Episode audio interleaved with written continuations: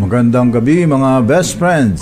Ito ang iyong best friend Bishop, Bishop Melray M. Uy sa ating programang Ang Pastol at ang mga tupa dito sa ating diocesan radio station DWBM 103.9 Spirit FM.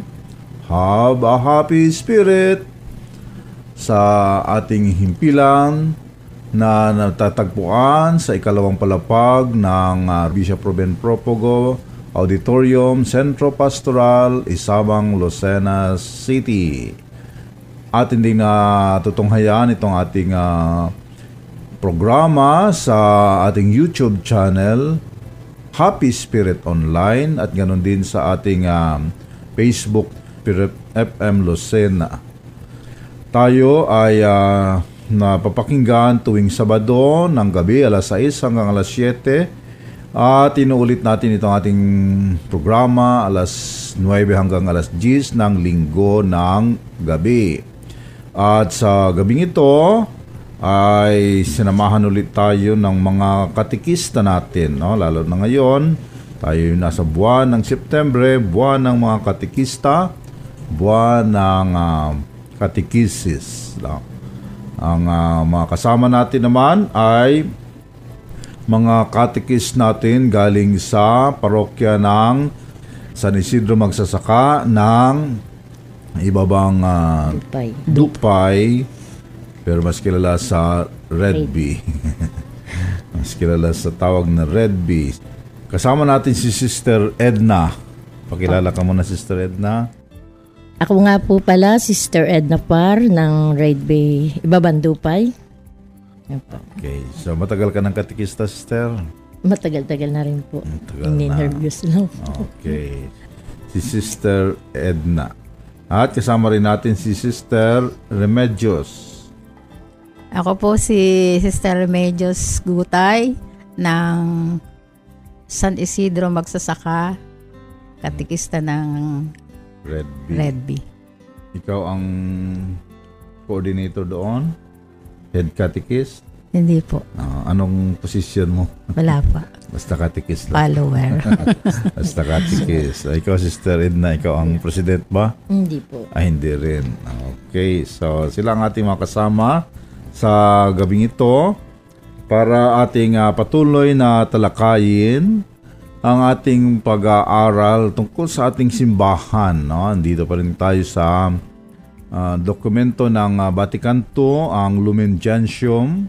Dito tayo sa chapter 3 ng Lumen Gentium no? tungkol sa church hierarchy. No? At uh, siyempre, sina Sister Edna at Remedios ay handang-handa dahil sila ay pinaghanda ni Sister Catherine. sila ay nireview ni Sister Catherine, di ba? Oh, kaya mag-examine ngayon. Kinakabahan. Dahil kinakabahan daw. Wala pa namang one port. May one port ka ba, Sister? One whole paper ka. Hindi one port. One whole paper. Okay. So ito yung patuloy tayo nagtatalakay sa itong chapter 3 ng uh, Lumen Gentium, no? yung iba't ibang mga hagda ng pagka-ordin natin. No? At uh, nandito na tayo sa number 27. No? Number 27 ng Lumen Gentium. Ito ay tungkol pa rin sa obispo pa rin. No? Na ano man sinasabi dito sa number 27. Doon sa 26 ay natukoy doon na ang uh, obispo siya yung uh, nagdi-dispense ng mga sacraments. No? Dahil sa kanyang fullness ng ordination, sa lahat ng sakramento ay kanyang ibigay no? ng obispo. So, 27 naman, ang nag, uh, sinasabi dito ng 27 is yung obispo, siya ang uh, may uh, legislative power. No? 'Di ba sa ating sa gobyerno, magkahiwalay yung executive, magkahiwalay yung ah, Legislative. legislative tapos ang ah, judiciary, no? So ang ah, dito sa sa ating simbahan, itong tatlo na ito na branches ng government sa ating gobyerno ay sa simbahan pinag-isa lang ito sa obispo. Lahat-lahat executive siya, legislative siya, judiciary siya pa rin. No? So ang pinag-uusapan natin ngayon dito is yung uh, judicial function ng obispo. No? Ang obispo ay huwis din ng simbahan. No? Opo. Huwis. Kita ka na ba ng obispo na huwis? Sister, nakita mo na bang obispo na huwis? Pagka po nag-judge, Nag-judge. di nagiging huwis. ah, nag-judge ba ang obispo? Sister? Parang Tungkulin lang. Ha? Nag-judge ba ang obispo? okay. So yung uh, yung kandito yung uh, dahil siyempre ang simbahan ay isang organisasyon din, no? Hindi lang tayo uh, basta samahan, kundi isang organisasyon na mayroon tayong mga batas, di ba? Ng simbahan. Liban doon sa sampung utos, mayroon ding batas ng simbahan, mayroon tayong uh, sinusunod na mga lituntunin sa ating simbahan kahit mayroon tayong tinatawag ng canon law. No? Yung canon law, yun ang ating batas sa simbahan, no? Yun ang kung sa sa gobyerno mayroon tayong saligang batas, no? So sa simbahan mayroon tayong canon law, no? Uh, sa sa gobyerno mayroong saligang batas tapos mayroong yung penal code, no? Yung penal code naman, yun ang mga uh, ginagamit ng mga huwes sa mga kanilang pag uh, kung may mga kaso kaso sa krimen o kundi man kaso sa mga problema sa mga korporasyon, no? Kaso sa mga uh, lupa, no, di ba? Kayo ba nagkakaso sa lupa? meron po sa... Oh, marami kang lupa. Hindi po. yung po tinitiri ng bahay, hindi Ay, amin. Oo, marami kayo dyan ng mga kan sa dyan sa Red Bee. Marami dyan yung mga squatter, no? Kasama kayo doon. Doon po sa Market View. O, sa High Market Street. View, oo. Dami Kahit na nga yung simbahan dyan, eh, squatter din. yung, squ- yung simbahan ng San Isidro sa sa kwan ay wala ring wala ring space. papeles. Kaya squatter din siya no dahil ah, magulo diyan ang kwan ang lupa sa Red Bee. Ah, so yun ganun din sa gobyerno. So sa simbahan ganun din. So mayroon din tayong sinusunod na mga mga batas. At ang mga batas na ito ay tungkol sa una-una mga batas natin sa sa pagsamba, di ba? Mayroon tayong mga batas sa pagsamba, di ba? Kailan magsisimba, no? Kailan na bawal magsimba, kailan na dapat magsimba, no? Tapos batas sa ah, batas natin tungkol sa pagpapari, pagmamadre, may mga lituntunin din. Batas sa mga organisasyon ng mga laiko, no? Mayroon tayong batas diyan, no? 'Di ba? May mga konstitusyon ng mga samahan ng mga laiko, no? So kailangan mag sila doon sa umayon sila doon sa batas ng simbahan, yung mga asosasyon, yung mga samahang laiko natin, no? Mga Tungkulin. yung ating CWL, kay- may anong bang sa asosasyon nyo? May sinasabahan ba kayong asosasyon? Wala po, katikista lang. Sa Katikista. lang. Ikaw, sister, wala din. Oo. Dahil yung katikista kasi, kung yan, hindi naman asosasyon yan eh.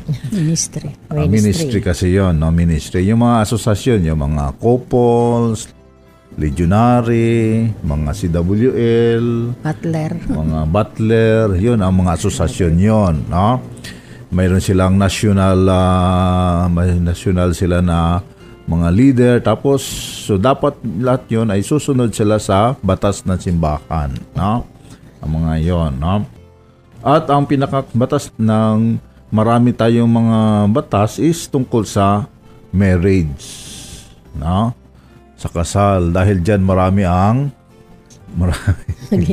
Maraming kaso sa kasal. Maraming Kasal kay sister. Opo. Kayo, Opo. kasal eh, walang kaso. Wala. Kasal na po. Legal. Legal. Oo, ikaw sister, legal din. Opo, dalawang Pero maraming mga nagkakakaso sa sa kasal, no? Hindi lamang yung kaso sa civil, no? Mayroon din sa simbahan. Di ba? Anong mga na, anong kwano sa kaso sa simbahan ng kasal? Naghihiwalay po. Yung annulment. Di ba? Sa annulment. So, sinong kwan yung sa annulment? Ano bang kwan mo sa annulment, sister? Narinig mo? May alam ka ba tungkol sa annulment?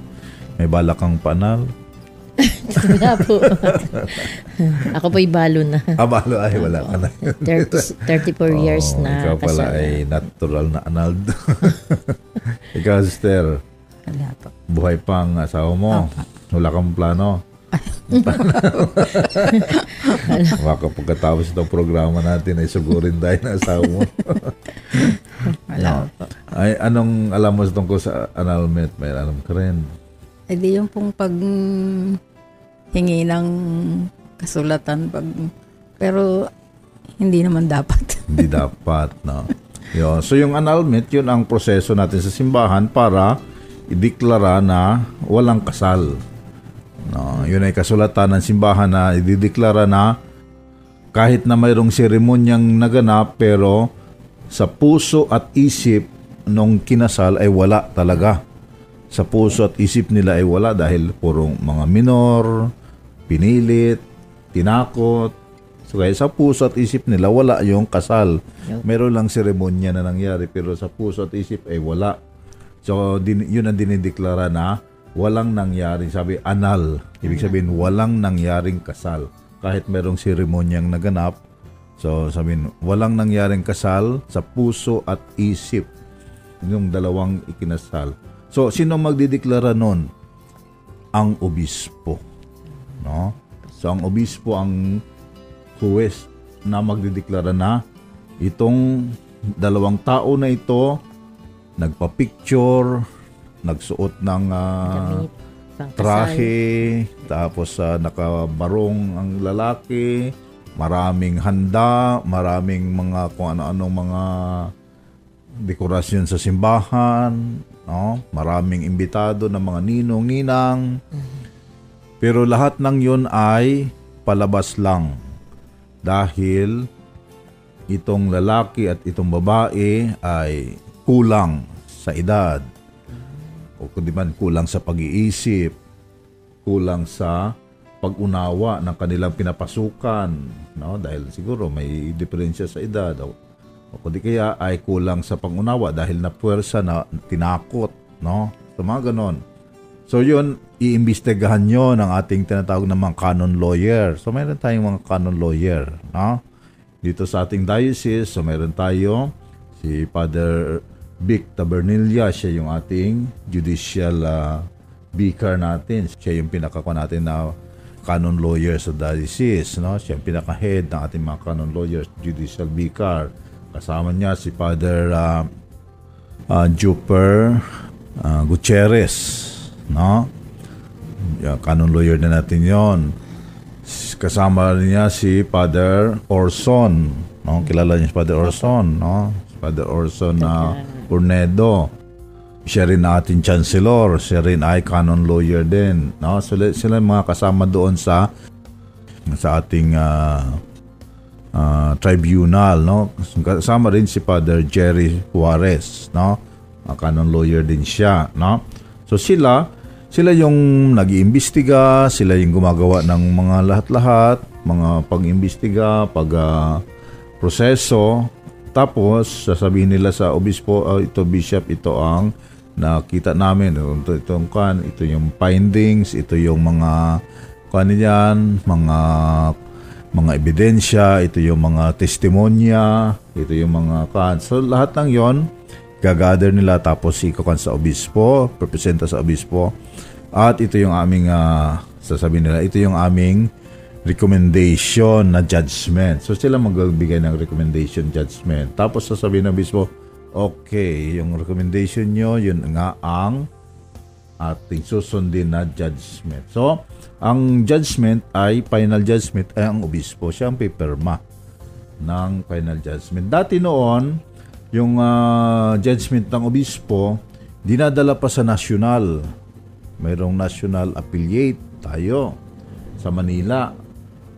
Dati noon sa kay ah, Archbishop Cruz. Pero namatay na si Archbishop Cruz. So, humalili sa kanya ngayon ay si Bishop Tobias. No, retired na Bishop Tobias pero aktibo pa siya. So siya ang kanina sa national affiliate.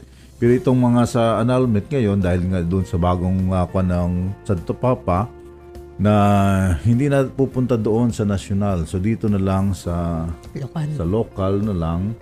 Ah, pag sinabi na obispo na okay na yan, approve na yan, annulled na yan, so hindi na pupunta doon sa national affiliate. No? So dito na lang. No? So ganun yung proseso ng So ang obispo ang gumagawa ng judgment. No? Ganun ka powerful ang obispo. Marami pala ninyo. pong pinagdadaanan din. Ha? Maraming pinagdadaanan nyo, no? Kaya mabuti ka eh. Hindi mo na pagdadaanan. Nilibre ka na ni Lord. Pero hindi mo naman hiwalay asawa mo, no? Diba? Si sister nga, no? So, ang obispo ang kanon gagawa ng judgment. So, pwedeng magkamali, kaya nga mayroon national affiliate, no? May nag-national. Pwede magkamali ang judgment dito, mayroong mali sa proseso, kaya inaapila doon sa national, no? Ang kwan para ah, re-reviewin nila yung kung tama ba ang prosesong ginawa, tama ba ang mga investigation ginawa, tapos ay uh, ang kan. Pero kung yung kanang obispo, so yun na yun, no? So, hindi pwedeng pare ang maggagawa ng judgment, no? So, obispo ang gagawa. So, ang pare, yung mga canon lawyer, sila gumagawa ng recommendation sa bishop. Ito yung nakikita namin, itong ganito. So, ano po ang inyong judgment? So, ang obispo ang mag-judge, no? So, ang obispo ay hindi lang siya nagkukumpil, hindi lang siya nag, ah, nagmimisa, kundi huwis. Huwis. Yun ang judge. No? So, ganun ko powerful ang obispo. Wala. Malaki. Ma? Mataas ang Laki ang responsibilidad. responsibility. Pag mali pang judge, Yun lang. ha? Pag Siguro nagkamali, naman po hindi ha? Ay, pag nagkamali, eh, patay tayo niya. Ah, pila. Haapila. Haapila. Hmm, sabi na, yan, anong klaseng obispo yan? mali, mali. no, pero isa yon sa trabaho ng obispo. No? Isa yon sa napakalaking trabaho ng obispo. Yun ay sa marriage lang. Mayroon pa sa mga ah, problema ng pare. Yung pare na lalabas. No? Although ang pagpalabas naman ng pare ay ang Santo Papa ang magkaka ng final judgment. Pero obispo pa rin ang gagawa ng recommendation naman sa Santo Papa dahil hindi naman pupunta ang Santo Papa dito para mag-imbestiga. Kundi ang obispo dito ang mag-imbestiga tapos ipapasa niya man sa doon sa Vatican. Ang Vatican naman sila mag-imbestiga tapos iga ka naman sa Santo Papa ito, Santo Papa, ito ang judgment ni Bishop Oy o ito sa inyo, ano naman sa inyo. Tama ba siya? Mali siya. Ayun. So, tapos dadalhin dito yung kanilang. So, ang kanong sasabihin ng Santo Papa, yun na yung final na yun. So, hindi na makaka-appeal dito. No? So, doon pag sinabi ni Santo Papa, yun na yun. Ganun din, sa, kahit sa Madre, sabi ni Madre ay lalabas na or gustong palabasin ng Madre. So, ganun din Sa obispo pa rin proseso sa po. obispo pa rin. No? Final, final Kung saan, uh, kwan siya na example, itong MCST natin, ang MCST, marami yan sila. Kung saan saang bansa, kung saan saang mga probinsya. So kung saan siya na-assign, example, Sister Evangeline, kilala nyo. Saan siya ngayon? Hindi ko po alam kung saan Hindi siya nakasign. Sa malayo Cebu. yun na, papunta sa malayo. Nasa sa Cebu siya ngayon. po. Nasa Cebu siya ngayon. Ako ang may kaso siya. Magkakaso siya doon. Ewan ko magkakaso. So kung magkakaso siya doon sa kanyang kwan, yung obispo ng Cebu ang mag-handle noon. No? Hindi ako. Kundi yung obispo ng Cebu. Kung saan siya na kwan, so yun ang mag-handle doon. No? So yun kung sa pari, sa laiko, sa mga relihiyoso, lahat yan ay ang obispo ang magkanang judgment no so sa obispo ang judgment kung ah, may papasok dito sa diocese na mga organisasyon so magkakan muna sila sa obispo na ay kami bishop ay papasok ganito ganito ay si bigay niyo ang inyong kan qualification mga ganon Sabi ng bispo, ay kayo ay fake na organisasyon. Hindi kayo pwede dito. Di ba? Dahil may mga ganun organisasyon, di ba? Opo. Pumapasok sa uh, Red Bee, meron dati. Yung ano ngayon, Twin Hearts. O, lagi pumupunta na sa atin. Oo, yung mga Twin Hearts na kabataan, no? Nang yung Yung nag-overnight hindi, dyan, ano, ng, ay nagkakuan yung kanilang organisasyon, nagkaroon ng problema dahil yung kanilang founder ay medyo pinatigil muna sila ngayon. No? Pero dadaan muna sila sa obispo tapos na. So mga obispo sa CBCP nasabi ay itong grupo na ito ikon muna. Kaya ngayon sila ay under under Observation. observation. no? Obs- under observation sila ni Bishop uh, Tobias ang kanilang nag sa kanila ngayon dahil nga nagka-problema yung kanilang founder. No? International po ba yan? Hindi naman, pero mayroon silang mga kwan, nasa Amerika ngayon ang founder nila. Pero dito lang yun sila sa kwan. Dito pa lang yun sila sa Pilipinas pa lang. Pero may yun nga na problema mga ganun bagay, no? So yun ay dadaan sa obispo, yung mga ganun mga kaso-kaso, no? Ganun ang pagiging huwis obispo. No? So lahat ang mga kan ay dadaan sa obispo. No? So maraming mga bagay, mga kaso sa simbahan ang so hindi lang yung mga ah, hindi lang yung tungkol sa panalangin, sa pagmisa, sa pagtuturo ng kanang obispo kundi itong paggawa ng mga judgments ay kailangan din no ng obispo. Okay? So magbigay muna tayo ng ah, kaunting ah, panahon para sa ating mga sponsors at pagpapakilala ng ating himpilan. Panginoon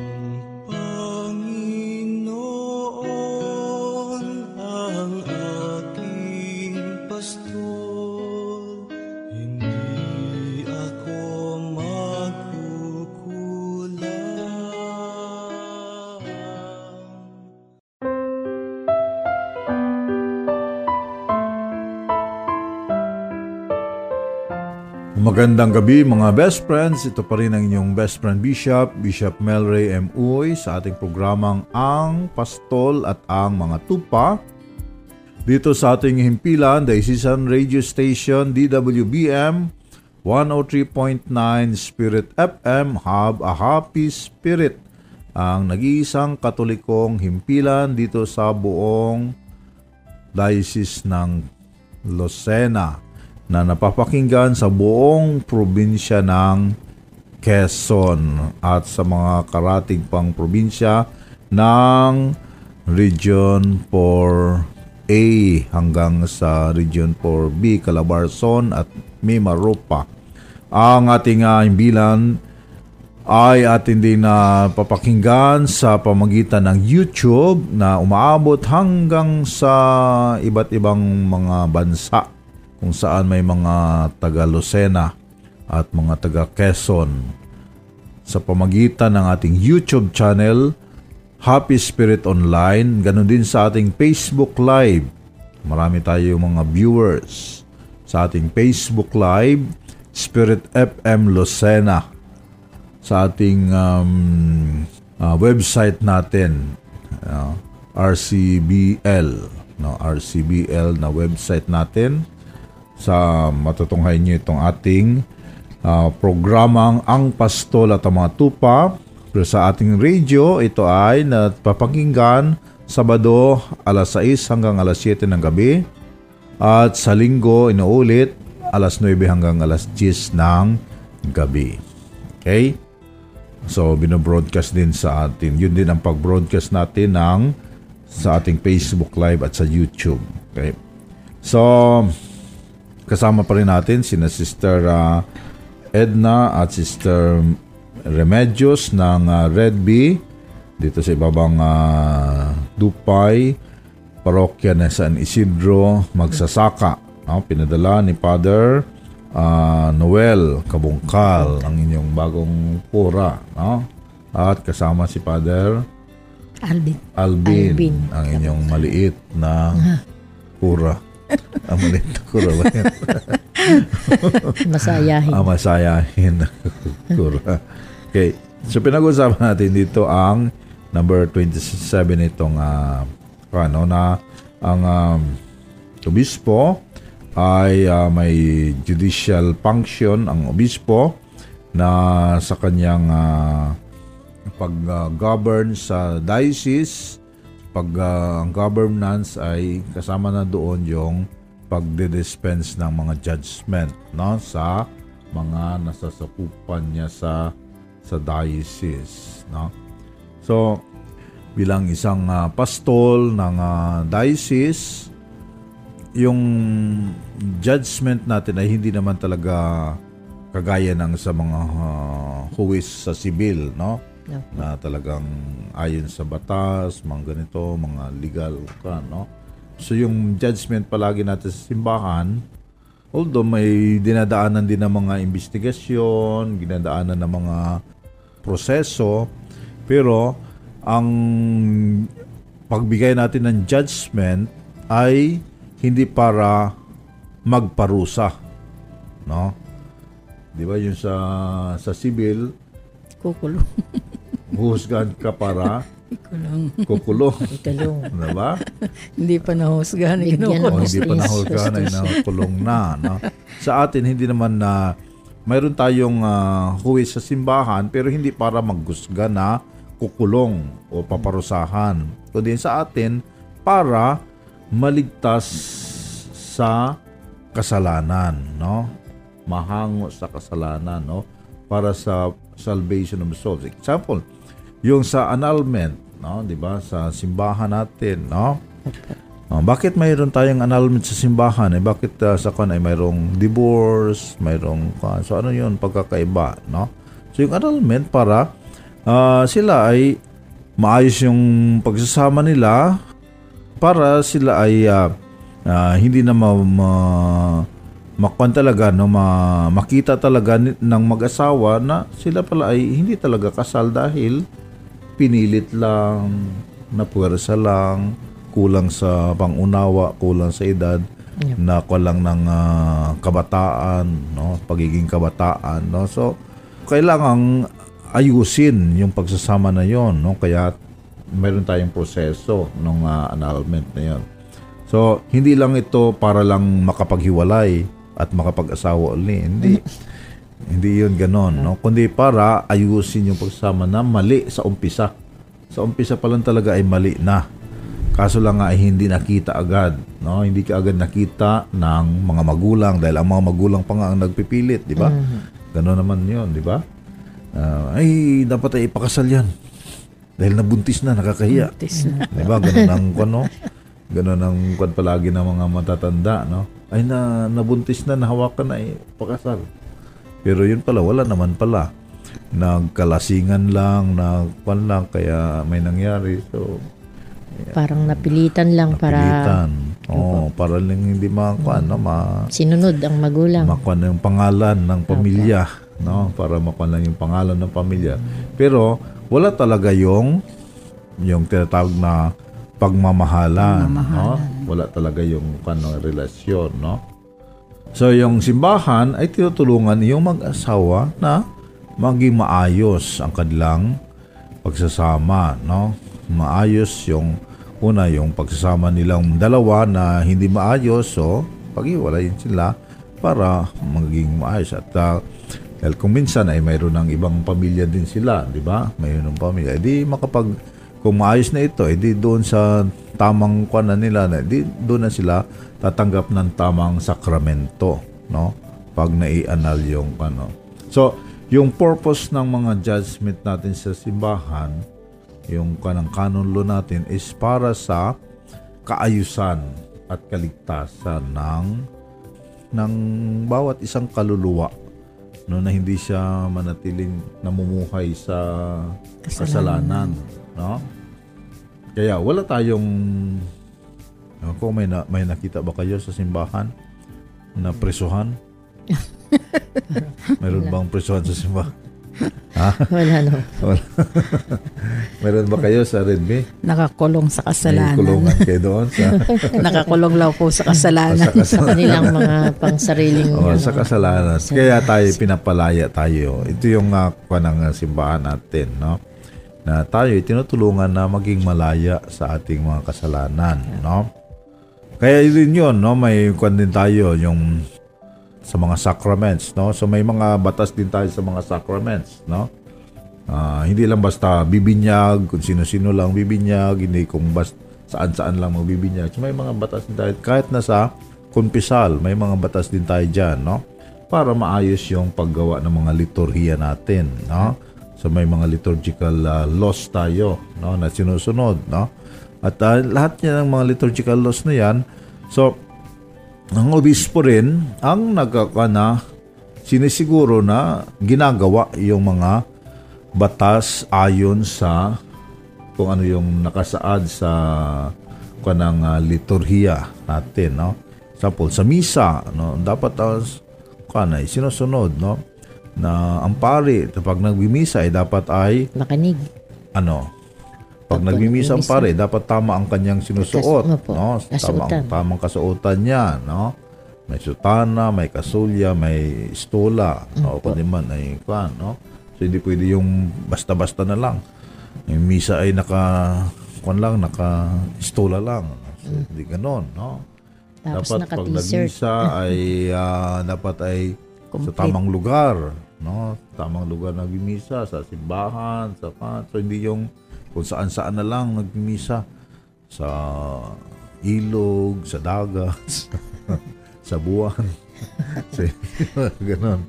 No? Although may mga kwan tayo, mga ecological na mga activities, pero hindi ibig sabihin na kailangan ay tamang kan. No? Kaya nga may liturgical laws tayo, no? Ano din sa pagbinyag, no? So dapat pagbinyag ay ganun, hindi pwede na bibinyag ka ay binyagan ka ng ano na lang anong ibibinyag. Sprite. No? o buko sa buko. Sabaw ng buko. eh, oh, mga ganon. Kaya nga bago i ano sa bata ay kailangan ay naka Oo, kaya siniseminar din, di ba? seminar. siniseminar yung mga ninong, ninang para alam din nila yung yung batas ng simbahan natin tungkol sa kaya ganun din sa pati ang pare dapat alam din niya yung proseso no ng ka natin no so sa misa so hindi pwede yung ah, yun, ay bibingka ang gam- gamitin natin dahil tayo naman ay nasa Quezon ay ang kwan dito ay kwan ang bibingka ba or apas or or bruwas So, hindi pwede yun, no? So, dapat ay susunod sa kung ano yung batas na simbahan, no? So, hindi pwede, pwede bang lambanog? Kukulayan, total, ito yun naman ang local ko dito. So, hindi pwede. Dapat ay hindi? Pangunahing produkto ng Oo, Quezon. dahil yung unahing produkto ay lambanog. Kaya din ang iinumin ng pare. So, hindi pwede, no? So, may mga batas tayo sinusunod doon, no? So, ito yung uh, kanang natin sa simbahan na titingnan niya na obispo na dapat lahat yan ay nasusunod, no? Lalo ngayon, itong pandemya, no? So, yung may batas tayo na sa simbahan na kailangan magsimba tuwing linggo. Di ba? Batas yun. Pag hindi ka nakasimba tuwing linggo, ikaw ay nagkakasala. Sala. Ay paano ngayon? Dahil, dahil nga sa pandemya, hindi na makalabas. So, noong last year pa, sa pangunguna ni Pope Francis, at sinundan natin yon na- nagpalabas tayo ng ng ah, dispensation. Anong ibig sabihin dispensation? Na yung excuse sa mga tao na kayo ay excuse sa pag punta sa simbahan, sa pagsimba, physically sa simbahan dahil nga sa mayroong pandemya. No? So binigyan natin sila ng ng excuse. No? Kaya meron tayo ngayon naka nag ah, Online. pa na lang sa online. Pero sinasabi natin na hindi yun ang totoong misa ang online. Na dapat ay pag maayos na ang katawan, maayos na, nakabakuna ka na, kaya ng katawan mo, walang kwan sa paligid, walang mga positive sa paligid, ay kung kaya ng katawan, ay di magsimba dahil yun talaga ang pagpa natin. Pero kung hindi kaya ng katawan dahil may mga comorbidity, wala pang bakuna, tapos ang daming positive sa mga kapitbahay, ay di yun, nagte-take effect yung dispensation sa Sunday obligation natin. No? Pero kung doon naman sa inyong sa inyong barangay o sa inyong parokya, sa inyong isang example, sa isang bayan, example mga yung mga malalayong bayan natin, no? O sa parokya. Example na yung parokya ng doon sa Panaon. no? Sa Panaon, alam niyo ba 'yon? Papunta. San Roque din yun. Ay. San Roque yun. Oo, tama. San Roque. Doon sa Unisa na. Pa- Doon ay malayong malayong bayan, parokya na yun. So, doon ay kakaunti ang Nasimba. nagkaka-COVID. Konti lang. No, kakaunti. Kaya ang mga tao doon ay Tuloy-tuloy. pwedeng kuan nakakagala nga sila eh bakit hindi kayo magsimba no so pwede magsimba dahil walang masyadong covid doon no? So kaya ganon no? Pero dito sa Lucena Ay, marami ah, po. maraming uh, kuan sa lalo pa sa Red Bay. Maraming cases doon no? So kaya yung mga matatanda yung mga bata yung wala pang bakuna so kuan muna sila. Dispense muna no? Sa pagsimba para hindi mahawaan, hindi makuan sa sa virus, no. So yun ay galing pa rin sa judgment ng bishop, no. Yun ay dispensation ako, no. So mga gitong bagay ay ang judgment ng bis- ng obispo ay hindi ito basta basta lang judge judge lang na ganon no parang nag-judge ka lang sa beauty contest hindi hindi ito ay para talaga sa kaayusan at kaligtasan, Kaligtasan. ng kaluluwa. Yun palagi ang ating primary na objective, no? Na may pinapalabas tayong mga dekrito, may pinapalabas tayong mga anunsyo. Yun ang dekrito, anunsyo na yun, yun ay judgment na ginagawa para hindi para sa kapakanan lang ng obispo, kundi para sa kapakanan ng sambayanan na maging maayos, no? Kaya ngayon nagpalabas din tayo ng ng dekrito natin noong kung sa Balikhandog, di ba? Opo. Yun naman ay hindi para sa obispo ang Balikhandog, kundi para sa parokya naman yun, no? Lalo pa ngayon na wala nang nagpapabinyag dahil nga sa takot sa wala nang magpapakasal kakaunti maraming patay pero Mas yung patay nga hindi na dumadaan sa simbahan diretso na sa kuan no Mas marami pa yung So, taong patay kaysa sa Mga ano na. pero hindi na dumadaan na. hindi na dumadaan sa simbahan no? Hindi na na simbahan. So wala nang aransel di ba? Wala na Walang so anong uh, masyadong kuan natin ano. ngayon edi ang kuan natin edi yung pagbabalik handog ng mga mananampalataya. Kung walang aransel edi yung kanilang yun lang maasahan ng parokya ngayon ang mga balik handog no? Dahil ang aransel ay talagang o tayo, tayo talaga na mawawala ang aransel dahil nga sa mga itong mga kaganapan sa buhay natin, no? So pero pag uh, kung naman ang mga Katoliko, talagang ah, masigasig na mga Katoliko ay willing talaga yan sila na magbabalik handog. Kaya ipinalabas natin yung dekrito ng balik handog, no? Para yung mga katoliko na willing na magsuporta sa simbahan ay mabigyan talaga ng laya na magsuporta sa simbahan no in a regular basis hindi yung once a year lang mag-hermano Oh. ay once a year lang yung hermano hermana Ay katulad pero ngayon. yung kwan yung uh, balikthandog yun ay monthly na suporta Yung no envelope na naman. oo Ah, yung envelope natin sa- Kulay Pero yun po ba, Bishop, ay compulsory sa lahat ng diocese? ang Yung balikhandog? Yun ay dekrito natin yon. So, ibig Pero sabihin kasi na, po sa Gumaka, matagal nang meron. Oo. yung mga relatives naman- ko doon eh, Ay, taga-gumaka kayo? hindi, yung mga relatives ko po doon eh, matagal nang meron eh. Oo. Ay, dito lang tayo ngayon pala. Tayo'y late. Parang April na na- tayo nag ano eh. Oo. Ay, medyo na kwalan tayo. Pero sila, la- ano pa, wala pa pong pandemic eh, meron na. Ay, de- depende rin yan sa kwan. Depende yan sa pagkwan ng obispo. Kaya akala ko ngayon ito lang tayo na, ngayon lang natin na Akala ko isipan. pang kalahatang Ah, ayun din ang yun ngayon lang talaga in-implement ng CBCP. Pero hindi pa lahat ng diocese ay Meron. ganon. Oo, Hindi pa lahat. Pero kinukuha ng CBCP na sana lahat, sana all. Kasi po pag ano, Hindi- hindi sinasabi ko doon Pero sa hindi compulsory naman. ipinapaliwanag ko doon sa pinagbibigyan ko na hindi lang naman po ito dito sa atin. hindi naman compulsory. At saka ah, wala naman pong pilitan kung magkano lang yung kaya mo. Kung kwa naman yun ay kaya nga balik handog. Dahil Tawag, voluntary. Sa loob. Voluntary kan. Pero in-encourage ng CBCP na lahat ng diocese Magkaroon. ay magka na na ah, yung arancel ay talagang ah, isang tabi na at ah, dito na mag-focus sa balikhandog na programa. So pero iba-ibang ah, tawag naman sa iba't ibang diocese. Tayo dito yun ang tawag natin balikhandog sa buhay katiwala. Sa gumaka po ibalik handog din.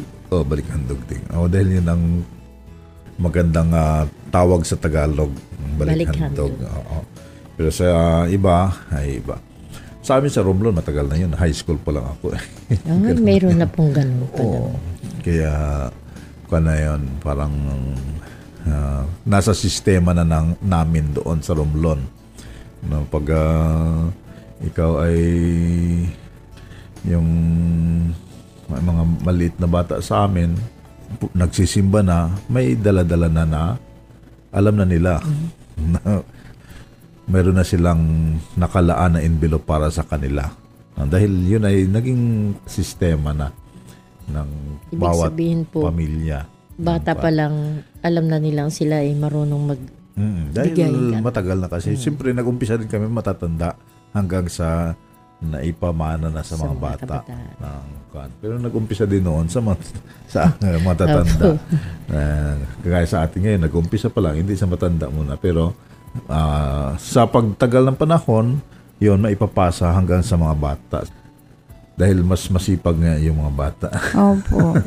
kan, magkuha ng ah, kanilang sobre, ng kanilang envelope. Okay, so maraming salamat kay Sister Edna at Sister Remedios. Sister Edna, sa inyong ah, panahon na kayo ay nakasama ko dito sa ating talakayan. No?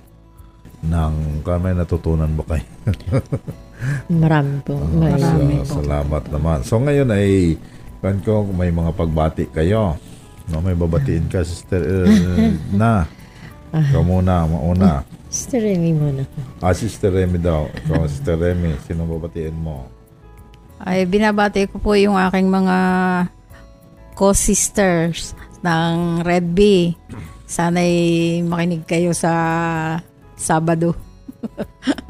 Okay. At sana'y lagi kayong nakikinig sa program ng ni Bishop at saka nung iba nating kaparian sa Spirit no? FM. Lagi Oh, kong naririnig yun, no, ng magandang, mabuting balita. Laging meron sila sa estasyon, huwag yung Facebook, Facebook lang. Oo, tama yun. Marami kayong matututuhan doon, mga kapatid. Oo, mas maraming matutunan dito sa DWBM kaysa sa Facebook. Opo. Meron din naman ito sa Facebook, no? At saka po yung aming masipag na pari. Na, si Binabati ko Father. po si Father uh, Noel at si Father Alvin. Ah, Binabati ko Huwag po sila. papa na, baka pumayat si Father Alvin. Ayo. pumayat si Father Alvin, eh. Masayahin. Sisisihin ko. okay, ikaw, Sister na. Joker na joker. Siyempre po, binabati ko lahat ang mga katekista ng Diocese ng Lucena. Ah, sampu po ng aking mga pamilya. At sana po patuloy nating ah, makinig dito sa programa na ito sapagkat marami po tayong matututunan lalo na po sa buhay pananampalataya. Maraming salamat po. Okay, so thank you sa kanang Sister Edna at Sister Remedios. No? So, binabati ko rin shout out sa ating mga listeners natin at viewers ng, ng Facebook Live natin la sa um, September 11, no? So, siyempre, ang unang-una dyan na, na nakikinig talaga sa atin ay si Ma'am Best Friend Michelle Remo Cadiz Osam. No? Siya talagang ating number one na fan. And then si Ma'am Ali Pipay Pakage, si Kay Abulencia Nadres, si Lovely, si Donna Medina Lacerna, si Father Robert, si Sunshine Sarsadja, kay Lona Marilo Malunda, Gigi Pobres, Marieta Abadilla, Merlin uh, Ruelio Martinez, Ronaldo Tremorosa, si Nora Tiria, Mabik Hari, Sel Bravo, Rainier Cabrega, at si Father Celo Cabarobias ng um, ah, San Lorenzo Ruiz dyan sa Pulo, Mauban. Si Jocelyn ah, Rason. Ah, so, happy listening po sa inyo. So, salamat po sa inyong mga pakikinig, no? At pag thumbs up, pag puso sa inyong mga comment. At syempre, tayo naka 138 views, no? Nung ah, last Saturday, no? 138 views. Marami-rami na rin. okay, so at ah, binabati ko rin ngayon ay piyesta ng um, Our Lady of Piña Francia dyan sa ah, Capistrano sa Gulang-Gulang, no? So, pala. happy fiesta kay Monsignor Charles, ang kanilang ah, lingkod pari, si Father Jeff Magbuhos, ang kanilang kasamang pari, at si Father Saldi Maanyo, ang ah, kasama rin doon na naka, nakikitira. Siya ay in charge sa ating mga pag-establish ng mga mission stations na mga bubuksan natin sa darating na panahon. So, happy listening po sa mga taga Piña Francia. Viva! Mahal na inang Birhen Maria sa Piña Francia. Okay? Pesta So, piyesta. So, so diyan sa kano sa gulang-gulang. Yung Piña Francia talaga sa Naga ay bukas linggo, no? Linggo talaga yung Piña Francia sa Naga. Pero diyan sa dito sa atin ay yung Bisperas ang sineselebrate yung Sabado ng ah, third Saturday no ng September. Okay? At ah, binabati ko rin ang ating mga kaparian na diwang ng kanilang birthday. So ng ah, ng 14 ay si Father Romel Limbo at ng 15 ay si Father Jeffrey Rosales. Father Romel Limbo ang parish priest ngayon ng ah, Our Lady of the Most Holy Rosary dyan sa Kabay. Si Father Jeffrey Rosales ang um, chaplain ng Mary Hill College. Nasa siya doon siya nakatira sa Abida campus ng Premier School natin ng Mary Hill. Yung napakagandang ah, campus natin ngayon sa Abida ng Mary Hill campus natin. Kaso lang ay hindi nyo pa nakikita dahil nga sa naka-lockdown ang ating mga campuses. No? At then ng ah, Huwebes ay birthday ni Father Oliver Lacorte ang ah, parochial vicar sa Our Lady of Sorrows na nagpiesta rin ang Our Lady of Sorrows diyan sa Dolores ng Akinsi, no? At ah, si ah, Father Au Reyes ay ngayong araw na ito, Sabado, ay birthday ni Father Au Reyes. Siya ay ah, ah, wala na siyang parokya pero diyan siya na tumutulong ngayon. Nakatira sa diyan sa Candelaria sa San Pedro Bautista sa kanilang bahay na siya na si Father Au. At sa Martes ay birthday ni Father Pepo Pimentel, Jeffrey Pimentel. Siya naman ang parish priest sa Agdangan, no? Sa San Isidro din. San Isidro din sa Agdangan. Okay? So yun ating mga celebrants na pari, birthday celebrants na pari So ngayon. Okay, so happy birthday po. Ang mga ko naman natin sa mga anniversary natin ay nahalos ko na, no?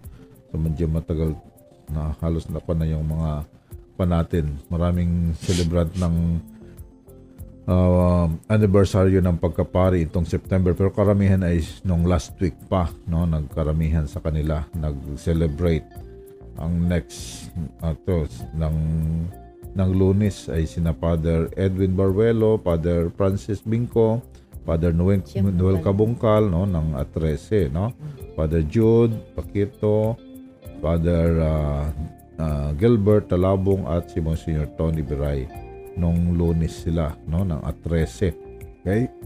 So advance sa happy fiesta rin sa Padre Pio dyan sa Bantige no? Si Monsignor uh, Andro ang parish priest.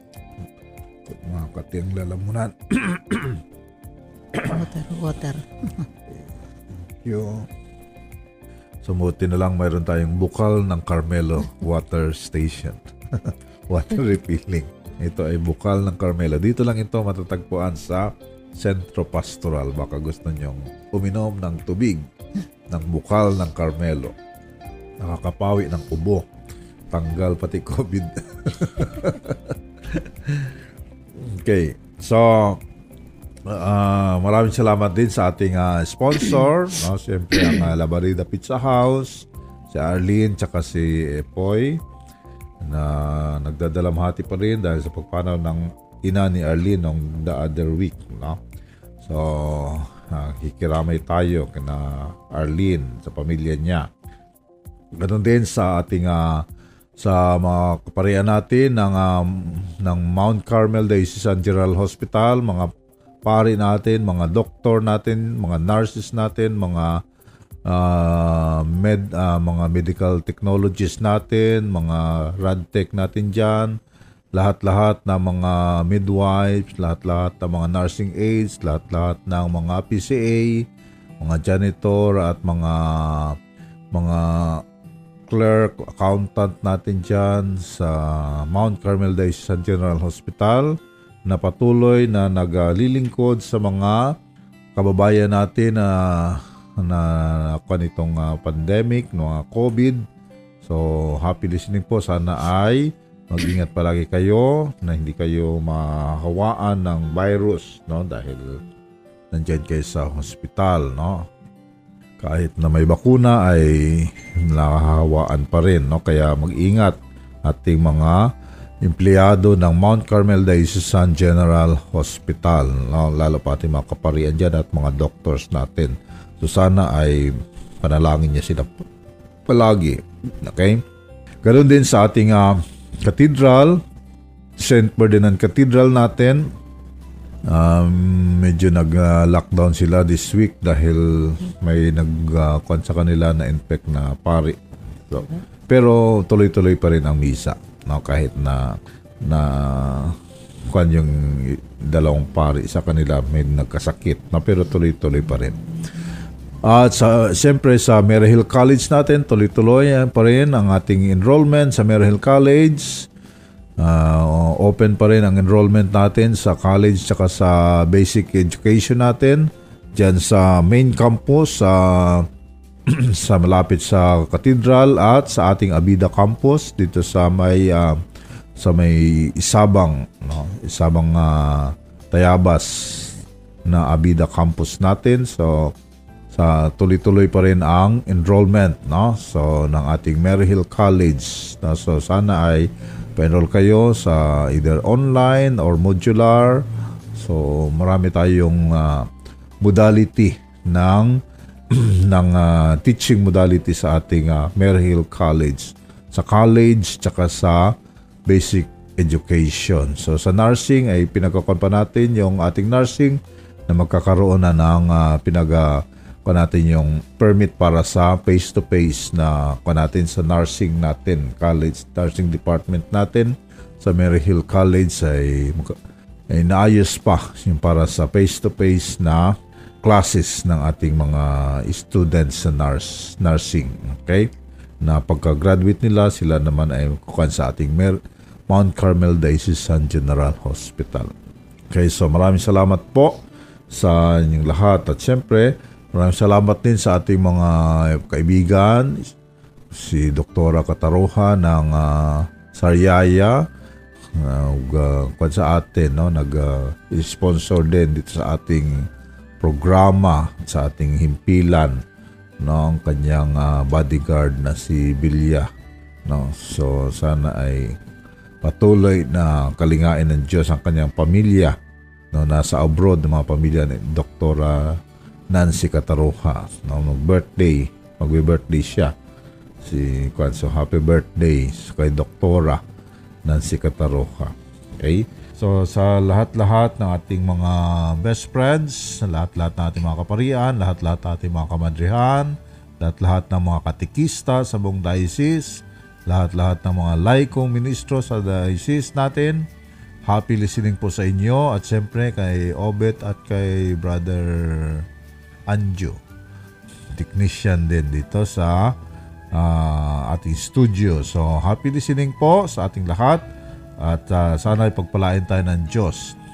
Sumayin niyo ang Panginoon. At sumayin niyo rin. Pagpalain naman kayo ng makapangyarihan Diyos, Ama, Anak at Espiritu Santo. Amen.